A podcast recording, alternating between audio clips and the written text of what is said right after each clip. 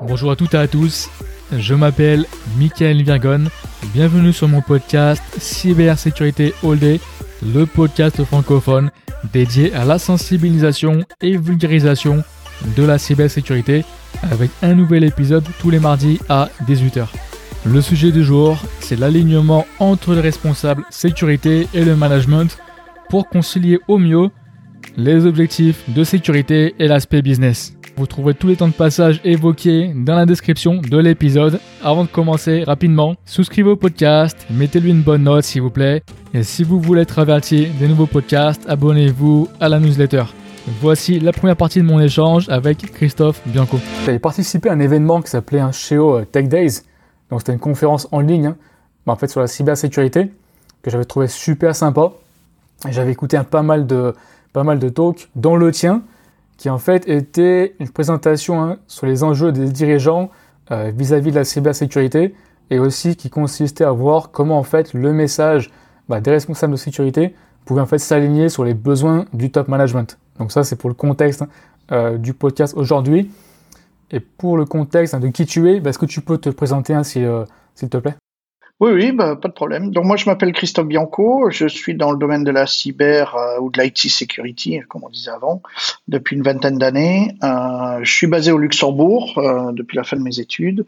J'ai travaillé pas mal à l'Europe et il y a à peu près 8 ans maintenant, j'ai cofondé une société qui s'appelle Excellium Services, dont le siège est à Luxembourg. On opère dans 7 pays, Europe et Afrique.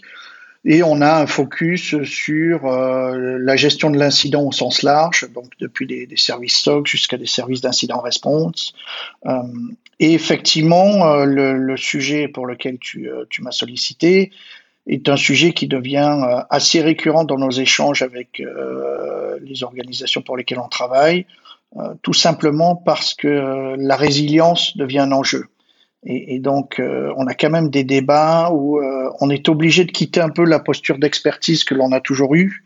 Moi, je suis un ingénieur à la base technique pour essayer d'avoir l'attention, le support et d'essayer d'avoir le même type de langage que le management des organisations qui aussi commence à comprendre qu'il y a un véritable enjeu et au-delà de ça, que ça peut devenir quelque chose pour lequel ils seront personnellement responsables. Et quand tu as ce phénomène-là, les gens se sentent beaucoup plus concernés qu'avant, quoi. Et c'est pas facile non plus parce que très souvent, cette discussion, elle a lieu après les incidents. Et donc là, après les incidents, tu as toute la tension possible. Le problème, c'est que je pense la plupart des professionnels de la sécurité, on essaie d'être proactif, on essaie de construire des choses pour pas que ça arrive. Et malheureusement, ça arrive et donc on se retrouve dans des situations, on nous dit, mais malgré tout ce que vous me dites depuis des années, on est quand même confronté à cet état de fait, donc pourquoi je vous paye, quoi. Et bon, c'est pas une meilleure façon de commencer les discussions avec son patron quand on a ce type d'échange, quoi. Et d'ailleurs, justement, en fait, ça part, je trouve, sur la première question que je voulais te poser, c'est que, en fait, toi, par rapport à ton retour d'expérience, c'est quoi un petit peu, justement, le niveau, on va dire, de connaissance des dirigeants par rapport au risque de la cyber ? Alors, je vais peut-être faire des généralités, mais il se trouve que dans le cadre de mes activités, moi, je travaille aussi pour une association, enfin, je collabore avec une association qui s'appelle l'ILA à Luxembourg, l'Institut luxembourgeois des administrateurs, pour lequel on fait de l'éducation pour les board members. Donc, on essaie de leur donner des cursus de formation pour les sensibiliser aux sujets qui font partie de quelqu'un qui siège à un conseil d'administration. Et le retour, il est assez, même s'il évolue, le constat, c'est que la plupart des boards n'ont pas des gens qui siègent avec une réelle compétence ou une réelle compréhension des enjeux cyber. Ça change un petit peu, mais on est quand même loin de ce qui serait nécessaire. Et ça touche pas que la cyber, Je vois quand je discute avec mes camarades dans la digitalisation, c'est la même chose.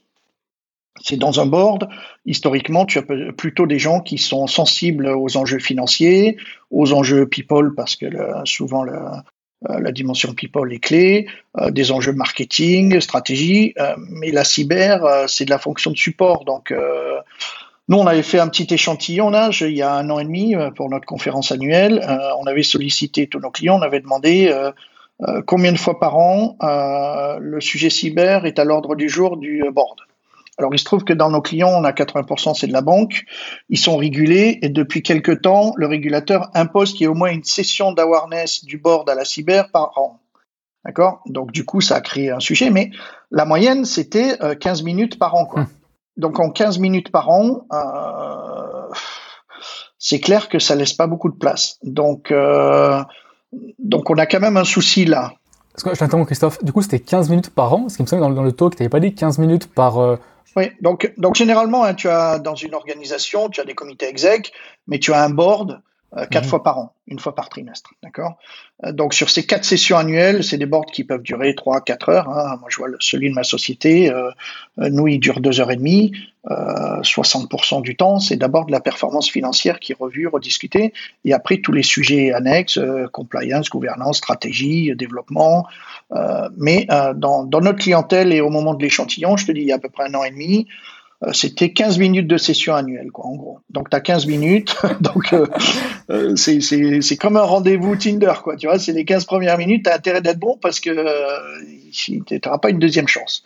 Et là, c'est un peu là la difficulté parce que, comme tu le dis, tu as une fenêtre de tir qui est limitée, mais tu as aussi un vocabulaire et une compréhension de qu'est-ce qui est nécessaire d'aborder pendant ces 15 minutes qui n'est pas forcément connu, maîtrisé ou su par les gens qui doivent le faire. Hein. Et donc, c'est pour ça qu'on dit le board n'étant pas éduqué, et c'est pas juste une obligation du responsable sécurité d'éduquer son board, c'est aussi son board de se sentir concerné par la thématique et d'être suffisamment éduqué pour poser les bonnes questions. Hein. Et je sais que moi, on a une joke avec pas mal de nos clients, le top 10 des deny firewall comme reporting, ça, c'est pas un bon sujet, par exemple. Hein. De savoir que notre parc antivirus, il a bloqué 4 attaques cette semaine, c'est pas un bon sujet. Le board, lui, ses sujets, c'est résilience, c'est en quoi les investissements que je fais en cyber me donnent un avantage compétitif ou me permettent d'adresser des challenges, comment ce que je fais en cyber peut me permettre de gagner des marchés, etc. etc. Donc, il y a quelque part, il y a un pont entre les hommes de la cyber qui deviennent de plus en plus des hommes du risque, ce qui est déjà un petit challenge pour des gens qui viennent avec un background plutôt technique réseau, avec le board qui, lui, a 0 background techno et qui, lui, a plutôt une vision basée par les risques. Et pour moi, là où on a fail, mais complètement, c'est GDPR. Quand c'était la thématique GDPR, moi, mon DPO m'a fait la même chose. Ouais, Christophe, si on fait pas ça, on risque 4% de pénalité de notre chiffre d'affaires. D'accord, moi je suis un entrepreneur, ça fait 8 ans que je prends des risques tous les jours. Donc le risque de ton 4%, ça va pas m'empêcher de dormir. Et c'est pas le vrai sujet parce que le jour où j'aurai un data breach sur mes données, vu mon métier, c'est pas les 4% que je perds, c'est mon parc de clients que je perds. Tu vois ? Et donc le fait d'avoir l'impression qu'en me faisant peur, j'allais lâcher de la thune, c'est mal barré parce que son argument, je l'ai trouvé irrecevable. Tu vois ? Et donc, quelque part, j'ai dit, t'es sympa, mais pour moi, là, tu ressembles à un hamster dans une roue, donc continue à pédaler et on verra quand est-ce que je te filerai du pognon pour faire ce que tu m'as dit. Par contre, si tu viens avec une approche en disant, Christophe, voilà où on devrait être, voilà où on est et voilà les risques à quoi ça nous expose, là, on a une base de discussion ensemble où je peux comprendre ce que tu me dis et je peux t'expliquer comment moi, j'évalue ce risque à sa réelle valeur. Quoi. Ouais. Et en plus de ce que tu viens de dire, moi, c'est aussi de mon expérience de commercial, quoi, c'est qu'effectivement, si tu essaies de faire peur, ça marche pas, quoi. D'essayer de faire peur, ça marche pas. Et en plus, c'est pas le bon message, quoi. Alors, ça marche pas. Oui, on dit que ça marche pas, mais si tu regardes la performance des sociétés en cyber depuis les 10 dernières années, ça fait quand même en moyenne pour les boîtes cotées techno plus 20% par an. Et ça le fait qu'en faisant peur, tu vois. Si tu m'achètes pas, tu vas te prendre SolarWinds, tu vois, des trucs comme ça. Donc, on a quand même cette culture de dire, mais c'est pas que propre à la cyber. Hein. Tu regardes la presse et tu regardes les infos, que telle nénette a eu 2 jumeaux et qui sont en pleine forme, tout le monde s'en fout. Par contre, que l'autre, elle a perdu son gamin alors qu'elle est au fin fond de la Papouasie, que de toute façon, ça ne changera rien à ta vie, c'est les sujets qui font la une. Donc, on est toujours drivé par la peur, tu vois, et tu as ces biais-là où tu es plus attentif et ça te met plus en position quand tu es en mode j'ai peur, que quand on t'explique les choses et que tu puisses le faire proactivement. Et ce biais, on l'a eu dans l'industrie. Je pense que c'est en train de changer parce que malheureusement, on a fail, tu vois. C'est-à-dire, il se passe pas une journée où t'as pas la presse qui nous explique que telle boîte s'est fait hacker, que tel truc s'est fait hacker, malgré les millions qu'ils dépensent. Et donc, le problème de ça, c'est que ça crée un effet de fatigue. Tu vois, t'es le patron d'une boîte, tous les jours, tes voisins, ils se font taper dessus. Tu dis, bah ouais, c'est la vie, ça arrive à tout le monde, donc ça nous arrivera, ben on fera comme les autres. Donc, pourquoi je vais, moi, me sentir plus concerné que les autres? Donc, c'est pour ça qu'on est obligé de changer, d'avoir plutôt une approche par les risques, une approche par la résilience, ce qui est quelque chose de plus familier avec les gens qui viennent du monde de la sûreté, hein, sécurité physique et des choses comme ça. Eux, ils ont intégré ça, que nous, les hommes de la sécu traditionnelle, ben, pour nous, la solution, elle était tout le temps, ou elle est souvent une réponse technologique. Donc là, il y a une nouvelle forme d'attaque, hop, s'il me faut la dernière technologie pour le déployer. Et je crois que c'était le patron de Cisco qui avait dit il y a quelques années que New Generation Technology ou New Firewall Generation, ouais, il y a peut-être eu plus d'inventions dans les toilettes de WC que dans les firewalls sur les 10 dernières années. Un firewall, c'est un firewall, il n'y a rien qui a changé monstrueusement, à part peut-être l'interface graphique pour ceux qui ont fait du command line, quoi, tu vois. Donc il y a cette évolution-là qui fait que... malheureusement, comme ça arrive tous les jours, ben ça peut créer pas une lassitude, mais un désintérêt, et considérer que ben c'est comme un incendie, c'est comme une inondation. Donc à nous de changer la posture et d'avoir une approche plutôt un message sur les risques et d'essayer de faire comprendre qu'il y a un minimum de choses à faire pour pouvoir se garantir. Et je le vois, hein, nous je pense que ça doit faire le 7e ou 8e client qu'on accompagne qui n'arrive pas à justifier son budget auprès de son management. Et on arrive avec une méthode qui est assez basique et enfin rien de secret, hein, c'est ce qu'on appelle nous un maturity programme. C'est on fait ta posture initiale, on définit avec la boîte où c'est qu'ils aimeraient aller et on définit autour de ça tous les projets qu'il faudrait faire et les montants que ça représente. Et quand on présente ça au board ou au top management, alors c'est rarement au board, c'est plutôt au comex d'abord. Tu vois que les seules discussions, si la démarche est cohérente, si les projets sont cohérents, si tu sens une certaine forme de d'harmonie,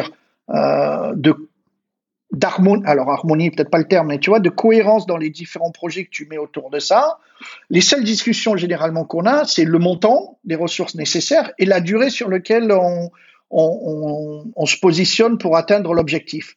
C'est rarement sur la cohérence des contenus parce que le comex, c'est pas son sujet, les contenus. Lui, son sujet, c'est de dire, donc, tu me dis qu'en faisant ces projets-là, pour lesquels tu as besoin de temps, eh ben, en 3 ans, on peut espérer avoir ça. Mais ça m'intéresse parce que moi, en tant que dirigeant, à mon board, à mes clients, je pourrais leur expliquer qu'on est dans une démarche d'amélioration de la sécurité, qu'on a comité de faire des investissements, et ces investissements, je peux les mesurer, ou du moins le retour sur ces investissements, je peux le mesurer parce que comme tu m'as montré un plan, je sais suivre ce plan et cette montée en puissance.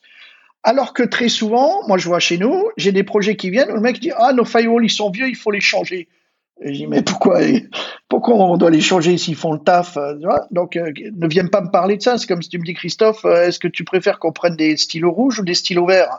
Il dit bah, « Tu prends les stylos que tu as besoin, c'est pas mon sujet. » Hein, et c'est pas parce que tel vendeur dit que maintenant il faut faire du zéro trust qu'on va se dire « Ah ouais, allez, faisons du zéro trust. » C'est fun. Mais pour moi, ça ne répond pas à mes préoccupations qui sont développer la société, améliorer la rentabilité, faire plaisir à mes actionnaires, quoi. Donc, c'est là où il y a un effort culturel un peu à avoir. Et c'est pas juste propre à nous, hein. Je pense que c'est pas que du latin, c'est pas que de l'européen, c'est les mêmes problèmes aux US. Et je prends toujours ma blague avec le thermomètre connecté dans les casinos à Las Vegas où les mecs se sont fait hacker parce que le thermomètre était connecté au réseau local et le provider de la maintenance des aquariums tropicaux dans lequel il y avait ce thermomètre connecté, il s'est fait hacker et les mecs sont rentrés dans le casino. Ouais. Je m'imagine toujours être le CFO de ce casino en sachant combien il doit dépenser en cyber pour un casino. Je pense que ça doit être conséquent. Et qu'on lui dise on s'est fait hacker parce qu'il y a un mec qui a mis un thermomètre connecté dans l'aquarium des nouveaux poissons, quoi. Tu vois, tu dis là c'est bon, je tue lequel, quoi. Tu vois, c'est lequel que je. Et c'est là où, enfin, je trouve que c'est un exemple conséquent pour montrer que qu'il y a un décalage. Tu vois ou alors, comme on avait discuté, hein, les gens qui disent « Ouais, on a été victime d'une attaque sophistiquée. » Je prends l'exemple qu'on a vu, là, que ce soit sur Equifax, British Airways.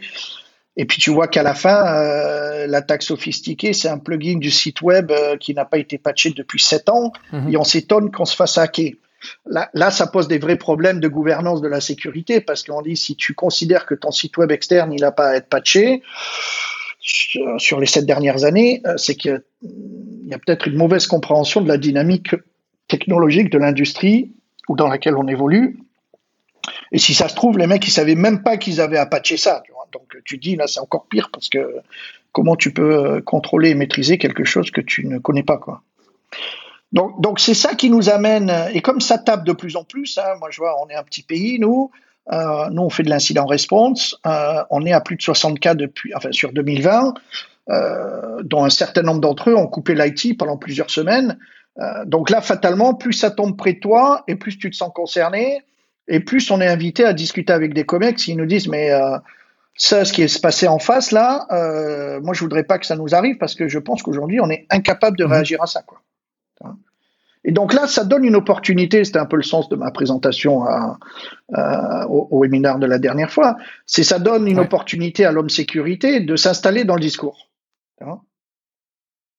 Encore faut-il qu'il ait un discours qui soit pas « oui, ben pour se protéger là-dessus, il suffit qu'on achète la dernière techno Zero Trust Network et avec ça, on sera protégé ». Et là, t'es mort parce que t'as reperdu l'opportunité que t'avais de t'exprimer et d'avoir une approche. Non, bien sûr. Et du coup, juste pour clarifier ce que je disais précédemment, parce que quand je disais en fait ça marche pas de faire peur, en fait, c'est plus que ça fait… faire peur, ça a des limites. C'est là que je veux en venir, quoi, tu vois. Parce que tu peux faire un audit de sécurité. Oui. L'audit, il va te revenir en sapin de Noël, hein, toutes les couleurs, hein. Jaune au vert, etc. Ouais. Mais ça veut pas dire que tu vas agir, tu vois, par rapport aux résultats de ton audit, quoi. Si tu as des failles de vulnérabilité, de sécurité importante, ça veut pas forcément dire que tu vas le faire, quoi. Tu pointes un point important, hein, parce que je dirais, on fait pas mal aussi de missions comme ça. Très souvent, et c'est un des biais de l'industrie de la finance, ça peut-être aussi, c'est qu'on fait un audit parce qu'il est nécessaire de faire un audit ou un pen test tous les ans, et le but, c'est qu'il soit vert, d'accord ? Et si t'es pas vert, eh ben, comme il y aura un point d'audit ouvert, ben, tu vas te prendre une bûchette sur le bonus parce qu'à cause de toi, on est rouge sur l'audit, tu vois ? Ouais. Et donc, quelque part, on s'en moque un petit peu, alors j'exagère forcément le trait, mais on s'en moque des causes sous-jacentes, c'est le résultat qui nous compte, tu vois ? Là, je prends typiquement en ce moment, hein, il y a les exercices autour de Swift, il faut certifier le périmètre Swift. Donc, quand nous, on intervient sur ce type de prestation, Christophe, vous pentestez le périmètre Swift, mais tu vas surtout pas gratter autour parce qu'il faut juste que j'ai ma case cochée sur Swift Secure, tu vois. Et tu dis, ouais, mais le mec qui va demain essayer de rentrer chez toi, il va pas procéder comme ça, il va essayer de rebondir, etc. Donc, ta fausse impression de « on est propre » que tu donnes à ton management parce que tu as un audit propre, le jour où il va se passer quelque chose. Donc, comme je te disais, sur cet aspect de rapport d'audit et de pentest annuel, je pense que comme les problèmes d'incidents, hein, où les gens ils ont peur de dire qu'ils ont été victimes d'incidents parce que c'est la honte, tu n'as pas su manager, je pense qu'on devrait basculer dans une attitude qui est de dire… c'est compliqué de gérer la sécurité d'une organisation, et donc ce qui est important, c'est de mesurer de manière la plus pragmatique possible et d'en tirer les conclusions. Donc quand je fais un rapport de pentest ou d'audit, le sujet, c'est pas que ça soit vert, rouge ou noir, c'est de dire d'où ça vient. Est-ce que c'est un manque de compétences? Est-ce que c'est un manque de ressources? Est-ce que c'est un manque de compréhension? Ou est-ce que c'est de la vulnérabilité parce que on est sur des sujets où il y a tout le temps de la vulnérabilité?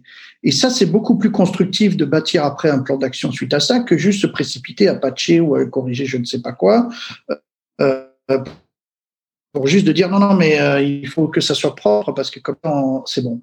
Et je pense que là, on revient à ces aspects de dire je maîtrise mon sujet, je maîtrise mon domaine, j'ai compris que mon management a une compréhension de mon sujet et me permet d'avoir cette attitude-là. C'est clair que si au-dessus, ce qui l'intéresse, c'est juste d'avoir un truc vert parce que lui aussi, son bonus est basé sur le rapport d'audit, on se retrouve avec des situations où on a eu le cas, nous, récemment dans la région.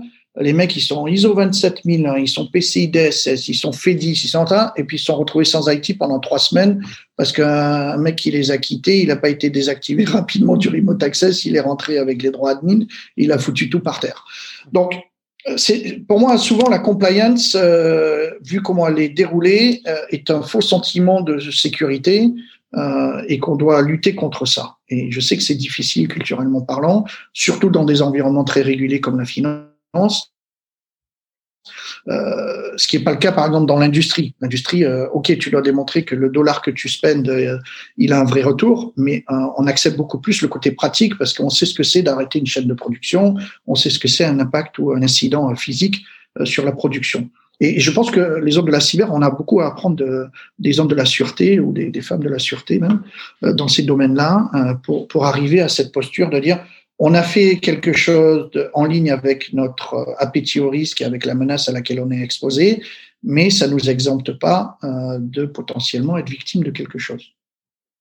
Et tu sais ce que tu viens de dire là, et c'est marrant parce que j'en parlais avec, dans un précédent podcast avec Ayoub Sabar. Yeah. Quand on parlait, tu vois, en fait, le podcast, c'était sur un programme de sensibilisation de l'entreprise. Et on a soulevé effectivement ce problème qu'il y a souvent. C'est que des fois, est-ce que tu veux vraiment résoudre, on va dire, les problèmes de sécurité que tu as, ou tu veux juste cocher une case? Et c'est ce que tu veux dire à l'instant, en fait. Tu veux pas juste qu'elle soit marquée rouge, noir ou vert. C'est ce que tu veux juste cocher une case pour dire tu l'as fait, ou tu veux vraiment résoudre le problème, quoi. Non, c'est clair. C'est clair. Quel est l'objectif ? Quel est l'objectif et qu'est-ce que je vais faire pour essayer de l'atteindre? Et si tu arrives à articuler ça, on ne peut pas te challenger là-dessus. On peut te demander d'être plus ambitieux, d'être plus gourmand, de dépenser peut-être plus ou moins. Mais si ton objectif, il est clairement exposé. Moi, j'ai l'exercice sur l'awareness, c'est un gros sujet de discussion, les campagnes de phishing. Tu vois, on nous demande des campagnes de phishing sans arrêt, mais nous, les statistiques qu'on a, c'est avant un phishing, il y a 35% des gens qui cliquent. Après un phishing campaign et un awareness, c'est 25%. Tu vois, donc, tu as gagné 10 points. Mais on s'en fout, il suffit qu'il y en ait un qui clique le plus souvent. Et qu'est-ce qu'on voit ? On voit que le plus souvent, ceux qui cliquent, ce sont ceux qui ont des privilèges. Tu vois, les mecs de l'IT ou des opérations qui pensent qu'ils ont la cape de Superman parce qu'ils ont des droits de domaine admin. Et c'est eux qui foutent le bordel. Parce que quand ils cliquent et que ça encrypte, ça touche tout le monde. Et donc là, au fond du 25%, du 35%, ce qui nous intéresse, c'est quelle a été l'attitude et le comportement des utilisateurs par rapport à un phishing. Combien de ceux qui ont cliqué ont appelé après le helpdesk ou la cellule sécu pour dire « je crois que là, je me suis emporté, j'ai cliqué sur un truc, j'aurais mieux fait de pas cliquer ». Tu vois, à quoi ressemblent les profils des gens qui ont cliqué, tu vois? Est-ce que les mecs de l'IT ou ceux qui ont des privilèges ont cliqué? Parce que eux, s'ils ont cliqué, là, il faut claquer. Tu vois, par contre, l'assistante ou le mec de la prod qui fait des fonctions de support à qui on a donné des droits limités, on ne peut pas lui reprocher qu'il clique. Moi, je vois des fois les mecs qui font des… à Noël, tu vois, on a fait une carte cadeau Amazon, on a distribué des sous à tous nos employés. Il y en a au moins 10% qui ont cru que c'était un fake parce qu'ils savent que Bianco, il ne donne pas d'argent, tu vois. Donc là, ils reçoivent une carte cadeau, ils disent « quoi, qu'est-ce que c'est que ça c'est pas possible, ça doit être… » Voilà, ça doit être les mecs de l'intrusion qui sont en train de faire une campagne d'awareness pour voir si, comme des bœufs, on clique, quoi. Voilà. Ah, donc tu fais, tu vois, t'arrives toujours à faire cliquer quelqu'un. Tu vois, non. Mais ce qui est important, c'est de comprendre quelle est la dynamique derrière. Est-ce que les gens réagissent? Est-ce qu'ils se sentent concernés par le sujet ou est-ce qu'ils s'en foutent parce qu'ils se disent non mais ça c'est un problème de sécu, c'est les mecs de la sécu quoi. C'est moi je suis pas partie prenante de ça quoi. Donc l'awareness là aussi c'est un vrai sujet en tant que tel quoi. Non, c'est clair. Et c'est l'awareness des utilisateurs mais aussi du management, tu vois, de leur faire comprendre que comment tu veux que j'explique aux gens on fait ça quand toi tu donnes tes accès à ton assistante ou quand toi tu te permets d'avoir ton iPad personnel et de manipuler les données du board alors qu'à tout le monde on bloque les ports USB ou je ne sais pas quoi. Tu vois, il y a exemplarité. Moi par exemple chez nous, j'ai aucun share sur le système d'information de la boîte. Tu vois ? Un mec qui me dit « mais Christophe, t'es le boss, tu dois avoir accès au répertoire finance et tout ça ». J'ai dit « mais parce que je suis le boss, je veux pas avoir d'accès, j'ai des assistantes et des collaborateurs, c'est eux qui doivent me fournir les infos que j'ai besoin. Mais si moi j'ai accès à tout, ben, c'est clair que je vais devenir le mec qu'on veut taper pour faire tomber. Donc moi, si tu viens sur mon laptop, t'as aucun cher réseau, je veux pas de droit, je veux pas d'accès. Alors que dans notre culture, ah putain, c'est le boss, alors il faut lui donner le maximum d'accès, comme ça quand il clique sur un bouton et que ça marche pas, il pousse pas une gueulante en disant ah c'est quoi ce bordel de l'IT, il y a rien qui marche quoi. Hein? Mais ça nécessite de lui expliquer pourquoi, de lui expliquer les conséquences s'il arrive quelque chose et qu'on lui a donné tous les accès et que c'est lui qui clique, etc. quoi. Et tu vois en fait après bon. On rebasculera un petit peu plus sur la partie dirigeant, mais juste pour finir sur un point que tu as mentionné, je trouvais super intéressant, c'est que un truc que j'avais aussi remarqué, c'est que des fois tu as des industries, tu supposes qui vont prendre ça plus au sérieux, mais ils le font pas. Genre typiquement, mettons l'industrie bancaire, d'accord ? Tu fais des paiements, mettons en ligne, donc tu peux imaginer qu'ils vont prendre la sécurité beaucoup plus on va dire, sérieusement que d'autres. Et au final, tu te rends compte que, en tout cas, c'était mon opinion perso, hein, peut-être que tu vas être d'accord. En fait, j'ai remarqué que souvent, ça dépend plus de la culture de l'entreprise en elle-même, indépendamment en fait du secteur dans lequel elle est, quoi. Alors, je suis d'accord avec toi. Je pense que même Enfin, pour moi, la conséquence de la régulation illustre ton propos. Mm-hmm. Pourquoi les industries de la finance sont de plus en plus régulées ? Parce qu'elles ne font pas le job ou parce qu'il y a un problème. Sinon, on ne régulerait pas. Je veux dire, on ne t'imposerait pas GDPR si tu n'avais pas des pratiques borderline. On ne t'imposerait pas la NIS directive si tu faisais le taf, etc. Alors, je sais que c'est difficile, mais il y a quelque chose quand même qu'on ne réalise pas tout le temps. Hein. Moi, je suis... Depuis 3 jours du Luxembourg, je rigole quand j'entends les informations françaises. Là, on ne vaccine pas assez vite. Hein. Mais il y a 15 jours, c'était « non, mais personne ne veut se faire vacciner ». Mais tant mieux, donc ce n'est pas un sujet. Je veux dire, il y a un peu de cohérence. Donc, pourquoi je dis ça ? Parce que combien des gens qui disent ouais, « le cloud, ce n'est pas bien, ouais, si c'est ça », utilisent sur leur propre iPhone une connexion et stockent leurs photos personnelles. Donc quand tu n'as pas d'attention particulière vis-à-vis de tes propres données, pourquoi t'en aurais pour celles de la boîte, quoi, tu vois ? Bien sûr. Et donc, si on déresponsabilise les gens en faisant croire qu'il y a toute une structure de Superman qui est là pour gérer la sécu et que c'est pas le problème de chacun, c'est clair que ça se passera pas, tu vois ? C'est l'exercice de base. Enfin, je pense que toutes les boîtes de sécu font plus ou moins ça. Tu jettes des clés USB sur le parking de la boîte. Les mecs, ils ramassent ça. C'est comme si c'était le Graal. Hein. Je rappelle à tout le monde, ça vaut 1,50 € une clé USB. Mais bon, soit. Tu trouves une clé USB, c'est comme si tu avais trouvé un diamant. Et nous, on a quand même certaines personnes qui me disent « Non, mais je l'ai mis dans l'ordinateur de la boîte parce que comme on est sécurisé, c'est mieux que chez moi où moi, je sécurise pas mon portable et donc je me ferai taper, quoi. » Tu sais quoi, il y a l'exemple parfait avec ça. Je ne sais pas si tu as vu la série Mr. Robot. Ouais, tout à fait. Et, en fait, dans cette série-là, le mec, en fait, il est dehors, sur le parking, et il donne ses CD, tu vois, de rap. Il dit au mec, écoute mon CD. Et qu'est-ce qu'il fait, le bonhomme ? Il écoute le CD sur le PC de l'entreprise. Et forcément, bon, voilà, après l'histoire hein, du film, quoi, de la série.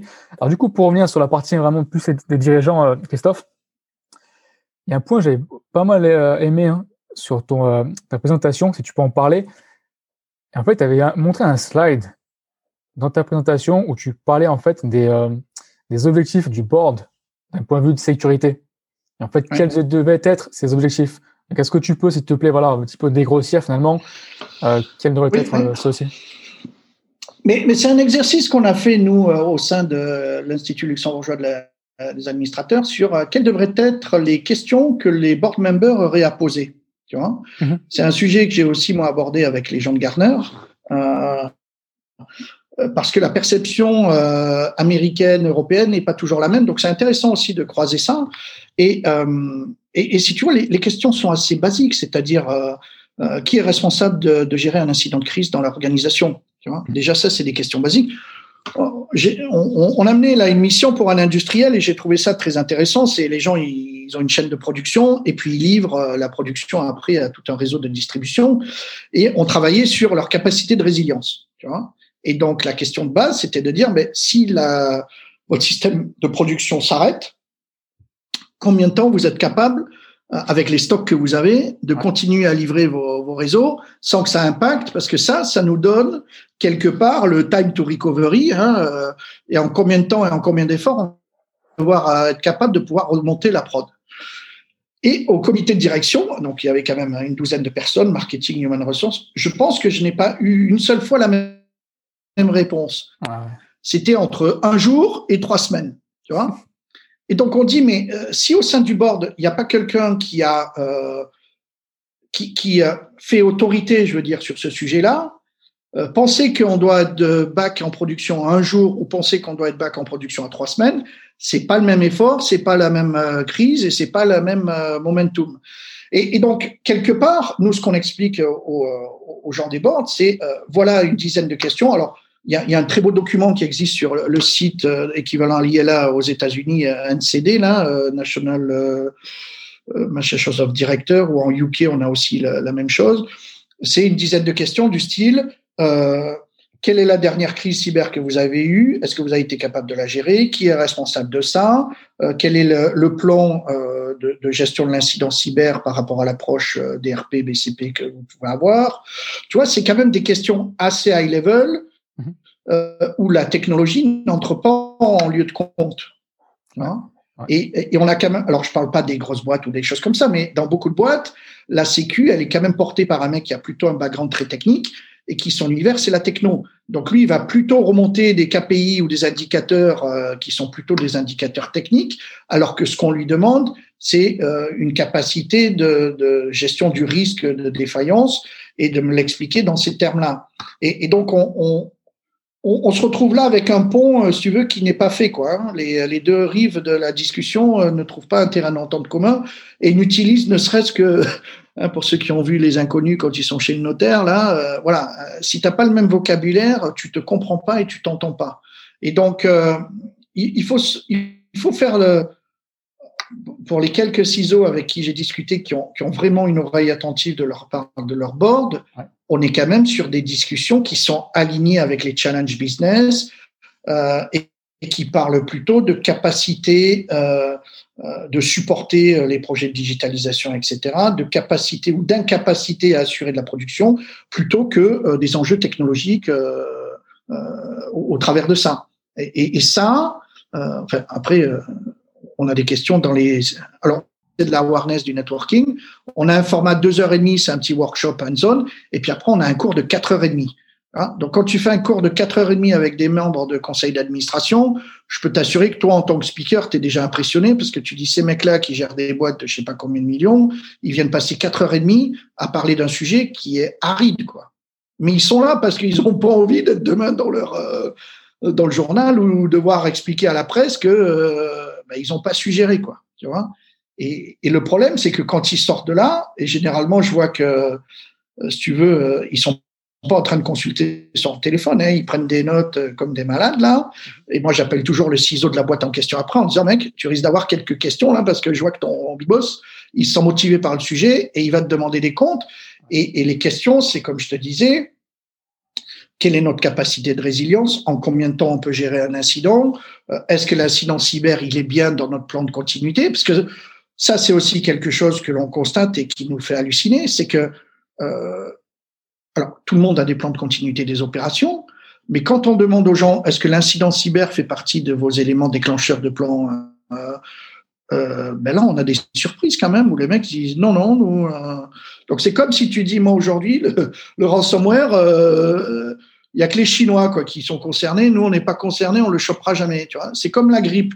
Moi, je dis, c'est comme la grippe, c'est-à-dire, tu sais qu'elle sera là.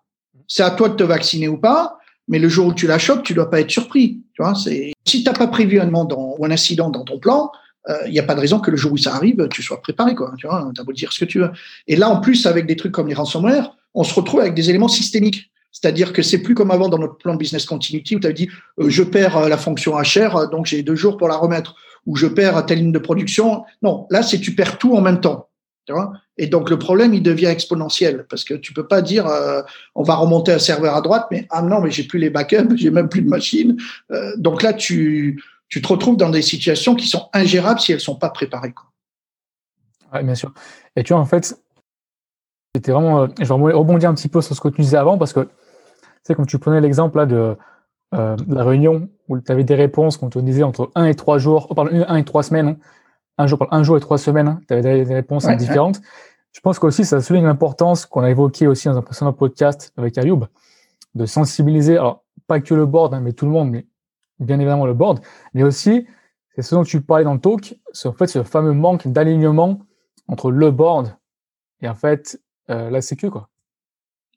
Alors, il y a 2 éléments. Hein. Il y a déjà à l'intérieur du board ou du comité d'exécutif ou ce que tu veux, les gens regardent le sujet avec le prisme de leur fonction. Tu vois, c'est l'exemple de mon avion pendant la Seconde Guerre mondiale. Hein. Je ne sais pas si tu te rappelles. Ouais. Donc, il y a quand même des gens qui sont… quand on avait cet épisode où on lançait des bombardiers depuis l'Angleterre qui allaient déverser des tombereaux de bombes là, en Allemagne, les mecs ont quand même essayé de comprendre, dans les avions qui revenaient, où c'est qu'il y avait les impacts de DCA pour savoir où il fallait renforcer les carlingues. Tu vois. Et donc, si vous faites un petit Google, vous tomberez là-dessus. Tu vois que les mecs ont déterminé que les avions qui atterrissaient, on allait voir où il y avait des impacts, on disait bah, « tiens, il aurait fallu renforcer les ailes, tel endroit, tel endroit ». Mais en fait, là, il y a un problème d'angle de vue, parce que si l'avion est retourné, c'est que la structure est suffisante. Ce qu'il aurait été intéressant d'analyser, c'est les avions qui se sont crashés. Et là, on aurait vu que ben, c'est justement parce que là où c'est pas suffisamment protégé, c'est là où ça a été impacté et pas là où l'avion est retourné, parce que s'il avait été impacté au niveau des moteurs, il serait pas rentré, quoi, tu vois. Et donc ça illustre quand même le point de vue et tous les biais qu'on a autour. Donc fatalement, quand je te dis ça, c'est clair que si je me rappelle, le mec de la prod, lui, il m'a dit « Christophe, moi, plus d'une journée, je sais pas produire parce que pour produire une bouteille, j'ai besoin de matériel. » Et mon matériel plastique pour faire la bouteille, il m'est livré en flux continu. Donc, si ça s'arrête, j'en ai plus. Tu vois? Le mec des sales, oui, lui, j'ai plus en tête, mais c'est sûrement lui qui m'a dit qu'on a du stock, tu vois, parce que il est pas dans la prod, il sait pas quelle est la capacité du stockage, et lui, il vend des trucs à l'année avec des volumes définis. Quelque part, c'est pas son sujet, le stockage, c'est le sujet de, tu vois. Et donc, quand le mec de la finance, c'est pareil. Lui, il était plutôt dans des périodes courtes parce qu'il sait que zéro stock, c'est la règle pour éviter de payer le stock.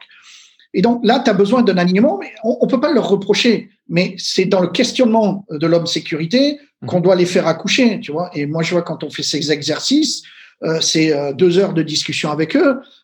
Ils sont intéressés. Ils sont intéressés à la matière, mais il faut que tu les intéresses en utilisant leur angle de vue, tu vois. Le mec du sales, tu lui dis, mais toi, est-ce que tu as des données sensibles que tu gères? S'il demande les pics, est-ce que ça te met en désavantage concurrentiel par rapport à ton concurrent? Et le mec dit, mais non, parce qu'on connaît tous les pricing de tout le monde, donc c'est pas ça l'enjeu. Donc tu dis, mais alors c'est quoi l'enjeu de ton point de vue? Et là, tu l'intéresses au sujet parce qu'il s'était jamais posé la question comme ça. Lui, il s'était dit, mais il y a un mec de la sécu, c'est lui qui s'occupe de ça, c'est pas mon problème, tu vois? Et donc, c'est en faisant comme ça que tu arrives à, avoir le buy-in, hein, parce que quand il faut voter les budgets, si le mec il est plutôt supportif de ce que tu fais parce qu'il trouve que ton approche elle est cohérente, elle est concrète, elle amène une plus-value, bien sûr qu'il va te supporter. Tu vois, par contre, si ce que tu dis, j'ai eu là un client qui a pris un consultant externe qui est venu expliquer au board c'était quoi la blockchain, ouais. Les mecs ils ont rigolé au bout d'une demi-heure parce que ils comprenaient rien de ce que disait le mec, tu vois. Ouais. Donc il est cramé, tu vois. Il faut mieux qu'il rentre chez lui et qu'il voit autre chose parce que là personne n'écoutera après. Ce mec-là, il n'a pas réussi à comprendre qu'on fasse de lui. Il avait une audience qui n'était pas intéressée par les détails de la crypto, mais qui voulait dire, dans notre environnement business, on pourrait faire quoi de cette technologie, quoi, tu vois, parce que tout le monde en parle. C'est comme l'IA, hein, tout le monde en parle, mais concrètement, on en fait quoi dans notre boîte, quoi. Ouais. Donc c'est toujours cet angle de vue qui est compliqué et on l'expérience nous dans toutes nos activités. Quand tu parles avec tes enfants ou quoi. Voilà, toi tu comprends pas pourquoi il veut le dernier truc à la mode, mais lui il sait bien parce que s'il n'a pas le dernier truc à la mode, il est has-been et il n'est pas dans le groupe des gens qu'il faut. Donc, si tu as le bon angle de vue, c'est pas une discussion de prix ou d'être un bœuf parce que tu suis tout le monde. C'est un élément de la vie en communauté. Donc, on le comprend ça très bien, mais des fois et très souvent on l'oublie. Je suis absolument d'accord avec toi. Et en plus, ça soulève aussi un autre problème. Donc moi je parle souvent, c'est qu'en fait, tu as déjà l'angle de vue. Et c'est qu'en plus, très souvent, quand tu as des rôles différents, tu n'es pas mesuré sur les mêmes critères de performance. Un exemple parfait, j'en ai 2 en tête, tu vois. Alors moi, je suis commercial. Hein. L'exemple parfait, déjà pour moi, ça va être vente et marketing. Tu es supposé travailler ensemble, mais tu es mesuré sur des critères différents. Marketing, par exemple, eux, ils veulent faire du lead en masse, du volume. Un commercial, il préfère avoir quelques opportunités, mais solides. Et c'est un petit peu comme le précédent aussi podcast, hein, tu sais, DevOps. Le développeur, il n'a pas les mêmes contraintes qu'un gars operation. Et donc, forcément, même si tu es supposé travailler ensemble d'une manière ou d'une autre, bah en fait, tu n'es pas… quelque part, tu es un peu aussi en conflit. Donc, tu veux faire bien, mais tu es aussi un peu en conflit par rapport aux besoins et aux métriques des autres, quoi. Et c'est ce que tu viens de dire à l'instant. Ben, c'est exactement nous. Enfin, je vais pas dévoiler un mystère, mais les boîtes de services comme nous, qu'est-ce qu'on apprend de nos sales? C'est comprendre comment le mec des achats, il est commissionné. Si tu as compris comment il est commissionné, ben, tu viens pas avec l'offre la moins chère possible parce que tu sais que lui, il est payé au discount qu'il obtient. Donc, si tu as déjà tout donné et que tu n'as plus de discount, Voilà, donc c'est des trucs basiques, mais comme tu dis, c'est exactement ça. Hein. Et c'est comme quand tu discutes avec une demoiselle, tu vois, tu peux pas arriver avec ta vision masculine, sachant que c'est pas aligné totalement. Donc, mais c'est ce que je dis, c'est basique, mais dans le feu de l'action, souvent on oublie ça, quoi. Tu vois, et c'est là où l'effort. Alors, l'effort, il n'est pas unidirectionnel, c'est-à-dire c'est pas l'homme sécu d'à tout prix vouloir sensibiliser son board, parce que si son board n'est pas intéressé et n'est pas ouvert, ou son comex n'en a rien à faire, je veux dire, tu peux prêcher dans le désert, quoi, tu vois. Donc, l'avantage qu'on a et la fenêtre de tir qu'on a, c'est que c'est un sujet d'actualité. Ça se parle, ça se discute. Le mec de la finance, il regarde à souscrire des cyberassurances. Donc, il y a un momentum actuellement où on a bien conscience que si on s'en occupe pas, on va manger rapidos, quoi, tu vois. Et certains s'en sortent et d'autres s'en sortent moins bien. Je prends le cas qu'on a vécu avec FireEye, d'accord. Donc, je pense que dans les premières heures, là, tu vois sur LinkedIn, tu vois, moi, je vois un peu tous les gens que je suis. Ben ça, à limite, il y en a qui se retiennent, mais il y en a quelques-uns qui glissent et qui se foutent de la gueule de FireEye, tu vois. Ouais. Et puis, FireEye communique plutôt pas mal. Et puis, on s'aperçoit que c'est pas un problème de FireEye, tu vois, c'est un problème collectif, de supply chain, etc. Et si tu regardes le stock de FireEye, eh ben, c'est quoi? Ils sont pris une petite douchette quand on sait pas ce qui s'est passé. Et puis après, ils ont bénéficié d'une envolée de je sais plus combien de pourcents, je sais même pas si c'est pas une vingtaine de pourcents, parce que tout le monde s'est dit, mais putain, mais même si les mecs comme FireEye se sont fait taper, c'est-à-dire que toutes les boîtes américaines, parce qu'il y a quand même un petit syndrome américain, hein, les mecs se sont dit, mais toutes les boîtes vont devoir dépenser beaucoup plus en cyber. C'est quoi les gros players en cyber? Ben, des gens comme FireEye. Boum. Allez, donc, la value de FireEye, elle monte. Donc, là aussi, tu vois, le pur expert sécu comme nous, on se moque un peu de FireEye, on dit, oh, les nuls, machin chose. Les mecs plutôt orientés business, ils ont dit non, mais attends, ok, là on ne sait pas, donc fatalement le stock il prend, mais après il y a une potentialité parce que ce qu'ils ont vécu, en fait, c'est pas eux qui ont vécu, c'est l'ensemble de l'écosystème qui a subi, et donc fatalement le problème il est ailleurs. Ouais, et en fait, tu sais, l'exemple que tu as donné précédemment, c'est du consultant là, qui parlait du blockchain. Yes. Je pense qu'aussi ça traduit aussi quelque chose qui est qu'il faut aussi te mettre à la place de ton interlocuteur, de leur point de vue à eux, de leur niveau de connaissance et s'adapter. Et ça, ce que tu mentionnais dans ton talk, ce que j'ai vraiment beaucoup aimé, et du coup, je vais te laisser un peu en parler, c'est qu'en fait, tu avais mis un slide où tu montrais c'est en fait le bilan financier que le dirigeant, lui, il voit. Oui. Donc, revenus, chiffre d'affaires, ce que tu veux. Et à droite, tu avais le dashboard, mettons, d'un RSSI qui n'a rien à voir, quoi. Et ça, pour le coup, ça traduit bien en fait le manque d'alignement, que même si tu veux parler de la même chose, il faut pouvoir en fait communiquer sur du langage, voilà, en fait compréhensible pour tout le monde, quoi. Bah, moi, j'ai vécu ça pendant un an et demi quand mes actionnaires sont rentrés au capital, où pendant quelques semaines, je me suis retrouvé comme un pingouin sur la banquise, c'est-à-dire que les mecs, c'est des analytiques, ils parlent chiffres, ils parlent ratios. Et moi, j'essayais de leur montrer des slides, parce que je suis plutôt un vendeur dans l'âme, des beaux slides avec des belles photos, etc. Mais c'est des analytiques, les mecs. Donc, ce que je dis, ouais, c'est beau, mais maintenant, on peut aller dans le dur du sujet, montre-moi tes chiffres, tu vois. Et sauf que moi, quand on parle des chiffres, ben, la grille de lecture que j'en avais avait rien à voir avec leur grille de lecture à eux, tu vois. Et à chaque fois, c'était... Putain, il m'a posé une question là-dessus, pourquoi je ne l'ai pas vu venir alors que je connais mes chiffres, tu vois. Et c'est le slide dont tu parles, c'est ça. D'un côté, je mets les extraits financiers d'une boîte qui sont standardisés, hein, avec bilan et tout le bins. Et à côté, je montre les dashboards sécurité qu'on fait, qui sont des camemberts, des beaux trucs, etc. Tu vois, mais tu vois déjà, ce n'est pas les mêmes parties du cerveau qu'on excite et c'est surtout pas les mêmes process d'analyse. Et donc, là aussi, c'est un exemple poussé, mais pour montrer que... on ne travaille pas sur les mêmes matières, donc il y a un nécessaire alignement pour que les choses soient audibles et que les gens t'entendent. Je reviens avec mon truc sur les inconnus chez le notaire, tu vois, je sais pas si tu as déjà discuté. L'autre jour, j'ai participé à un cours sur comment améliorer ses écrits professionnels, tu vois. Et dans le cours, il y avait quelqu'un comme moi, des gens du monde privé, il y avait des gens dans l'administration, tu vois. Et la formatrice nous sort un texte qui est un texte pondu par, je crois, l'administration fiscale française, tu vois, et dit simplifiez-le, tu vois. Et donc toi, tu dis mais il y a plein de mots là qui servent à rien, déjà que je les comprends pas, etc. Tu vois. Et donc on fait l'exercice. Et puis après, quand chacun restitue sa partie, elle pose la question à la demoiselle qui venait de l'administration et qui lui dit « Mais non, mais pour moi, le texte, il est très clair. Je vois pas ce qu'on peut enlever. » Alors que nous, on avait réduit de 60% le texte, quoi, parce que tu dis « Mais là, je comprends pas ce que ça veut dire. » Donc, je l'ai enlevé et je comprends qu'à la fin, c'est ça que ça veut dire. C'est pas mal, ça. Donc, c'était marrant parce que tu dis « Mais c'est vraiment, tu vois… » et tu as une conférence sécurité, le nombre d'acronymes que les mecs ils utilisent, si t'es pas dans le domaine, tu sors de là, tu dis mais ils viennent de Mars les mecs quoi, tu vois. Donc c'est le même, le même axe et on est dans les mêmes travers quoi. Et tu vois pour le coup un petit aparté sur ça parce que souvent moi je vois les gens dans le DevSecOps, tout le monde a des fois les gens se plaignent on va dire d'utiliser des termes anglais, mais la vérité alors moi j'habite à Londres donc je peux le dire, je suis bilingue en anglais. Quand tu traduis un texte en français ou tu le traduis en anglais, le nombre de mots, c'est pas le même.